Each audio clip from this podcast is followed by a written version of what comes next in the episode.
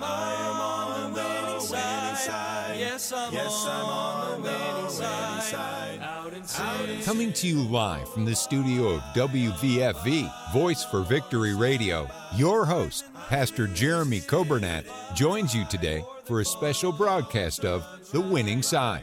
It is God's desire for His people to experience victory and to live on the winning side each and every day. We are so glad that you have joined us today and pray you will be blessed as you listen to today's edition of The Winning Side with Pastor Jeremy Coburnat. Thank you for joining us today. It is Monday, September 25th, and we are glad to be with you on the radio, 95.9 FM. We welcome those also on the radio app and the podcast. Thank you for joining us. And those who are watching today on Facebook and YouTube, a very special welcome to you and thank you for taking time out of your schedule. Uh, I hope you're not missing lunch. Maybe you're getting to eat lunch while you're watching or listening. Uh, maybe you're uh, on your work break. Maybe you're at home. I don't know where you are, but we're glad that you're tuning in. And I'll tell you where we are. We are here in the studio at Victory Baptist Church here in Roanoke Rapids, North Carolina, and we are rejoicing in the Lord. We had a great day yesterday in church all day. Uh, it was our Missions Sunday. We started off uh, our early service at 8:45, and then we had Sunday school at 10 o'clock. And we got to see a video uh, that Brother uh, Chuck and Miss Tanya Hasty, uh, they took a missions trip to Tanzania with medical missions. And then Brother David Russ got with them this last week or so, and they uh, put together some testimonials and some statistics and pictures from that trip. And 776 people got saved on that missions trip. And Brother Chuck and Miss Tanya got to be a part of that. There was a whole team uh, that was there, and people uh, treating people for uh, sicknesses and uh, physical needs, and uh, testing their eyes for eyeglasses, and all of the all of those things. And then there were people there that were presenting the gospel to those precious folks in Tanzania, and uh, 776 folks got saved. I think about 2,400 people got treated from the medical clinic that week. And uh, to God be the glory. It was a wonderful, wonderful service. And then uh, we had our 11 o'clock service, and then all the music and everything was just wonderful. And then last night we got to hear from some missionaries to the deaf and they presented their work. And then Brother uh, Rossi preached a great message. We just had a good day. And uh, that was Mission Sunday. Tonight and tomorrow night, 7 o'clock, is our missions revival here at Victory Baptist Church, 7 o'clock each night, tonight and tomorrow night. Uh, we'll not have a service on Wednesday. Uh, I invite you to come and be a part of the service. If you cannot come, then you can tune in online or listen on the radio. Uh, but please pray for a great, great uh, service tonight tomorrow night.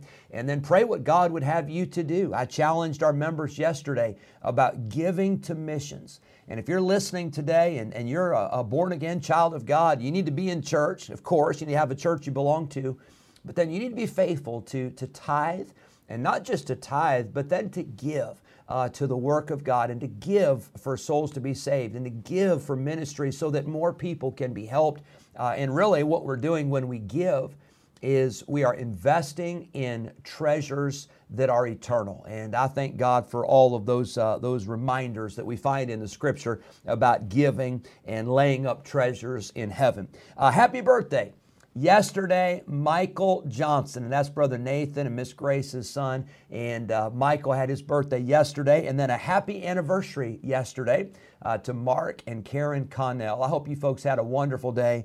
And uh, we thank the Lord for you and all that you do. Miss Karen uh, oversees uh, really our, our, entire nursery department and just a, blessing, teaches a Sunday school class. Uh, Brother Mark, we've been praying for him. He had that, that awful, awful accident, and God uh, spared him, and he's on the road to recovery. But hope you continue to pray for him.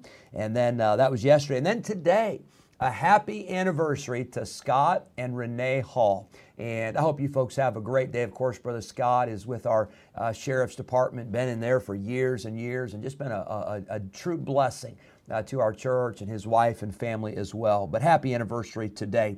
Uh, let's pray today for our church. Let's pray for our school. Uh, pray for our missionaries. Uh, let's pray for all of our ministries. Let's pray for one another and uh, pray that God would use us for His honor and for His glory. We're going to go to a song. Here's a great song and a great reminder uh, that through it all, I'm glad that we can learn to trust in God. I think you'll enjoy this song, and after the song, we'll get into our Bible study in Hebrews 11.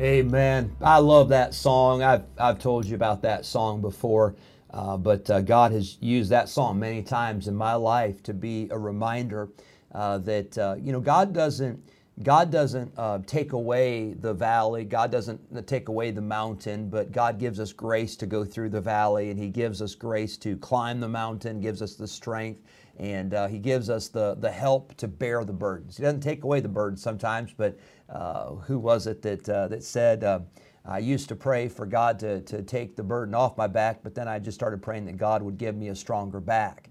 And uh, I hope that you have learned through the trials and through the storms uh, to depend upon the Lord. And He's the only one that you can depend upon. He's the only one that's going to get you through. And uh, if you never had a problem, uh, then you'd never know that God could solve it and you'd never know what faith in God can do. And that's what we're talking about here in Hebrews 11 by faith.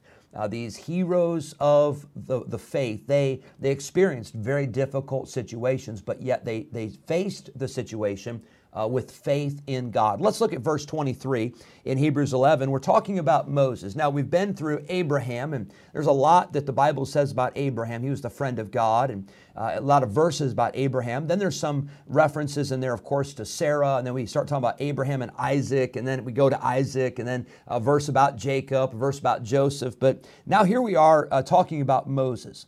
And Moses has uh, seven verses about his life.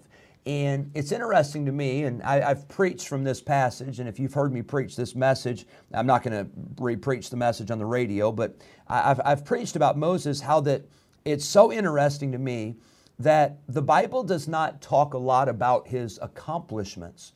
The Bible does not talk about the things that he did, but the Bible talks about a decision that he made. Isn't that interesting?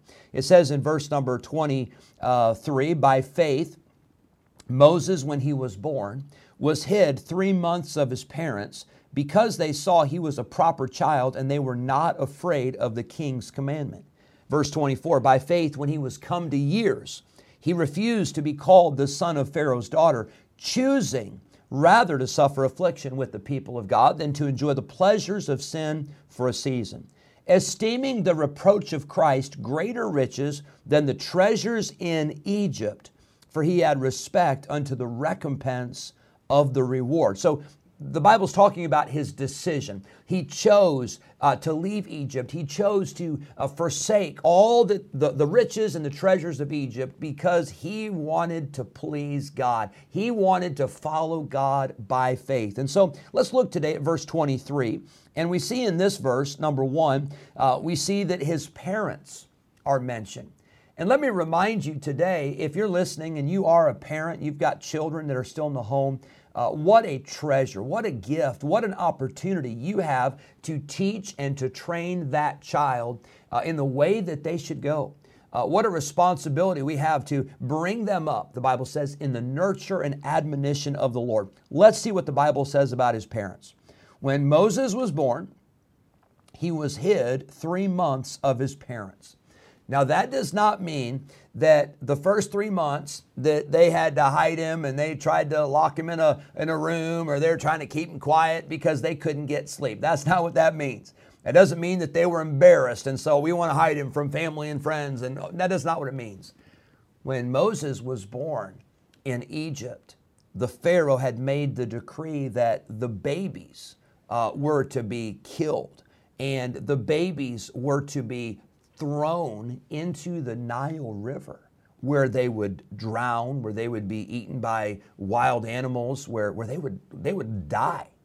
And Pharaoh sent men throughout all of Egypt to make sure that that decree was obeyed. I, I cannot imagine for parents. Can you imagine having a, a, a baby, a newborn, or a, a, small child, you know, a few months old or a year or two old, and, and, and you have to you have to kill that baby? I can't imagine that. Uh, and by the way, uh, that wasn't right in Egypt, and that's not right today. And I'll go a step further, and whether the baby is in the womb or out of the womb, that's still not right. That is, that is absolutely wrong. But yet, that was the decree. And Moses, his parents, had a decision to make. They could risk their lives because if they were caught disobeying the Pharaoh, then they also could be killed. They could risk their lives or they could go along with the king's program.